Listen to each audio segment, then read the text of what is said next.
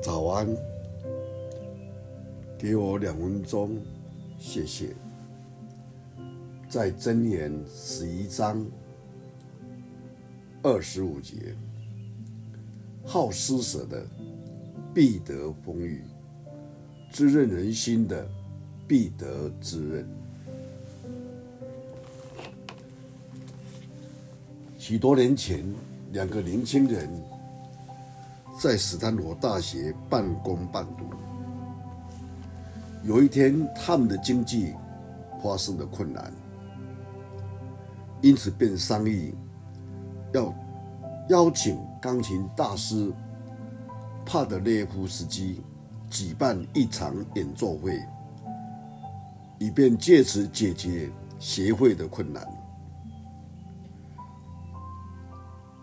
大师的经纪人要求他们交出$2000的保证金，这2个学生多方的奔走，出售门票，总共只筹得1600元。演奏会过后，他们2个人去见大师，把这笔钱悉数的交给他，并且承诺短期内一定补足所欠的400元。大师却告诉他们：“听着，孩子们，这1600元你们先拿去缴学费，所找的钱你们各拿1/10，剩下来的钱才拿来给我。”若干年后，第1次世界大战结束。帕德列夫斯基被任命担任波兰的首相，成千上万的国民在饥饿边缘挣扎，他只好去求助一个人——美国粮政的救济部长，从他那里获得4000公吨的粮食来救助。后来，他们就走访这位美国官员，亲自向他致谢。不料部长对他说：“别客气，你还记得吗？我在大学时代还曾经得到你慷慨的帮助。”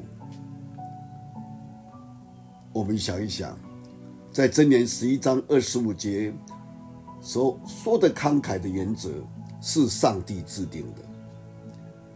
上帝的美善、怜悯、恩典没有穷尽地落在我们身上，但是我们表现出来的呢，是我像上帝一样慷慨的恩待。记得，慷慨乃是上帝眷顾我们的方法之一。愿神祝福我们，我们一起祷告。谢谢天父，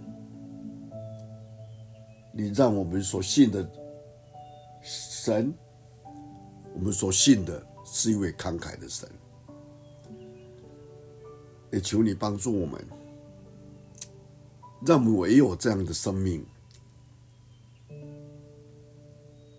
显明在我们的生活当中，让我们因着我们有这样美丽的生命，我们的生活能够更快乐，更蒙神的喜悦。相信你必会带领我们走向一个健康的日子。谢谢你听我们祷告，奉主耶稣基督的圣名，阿们。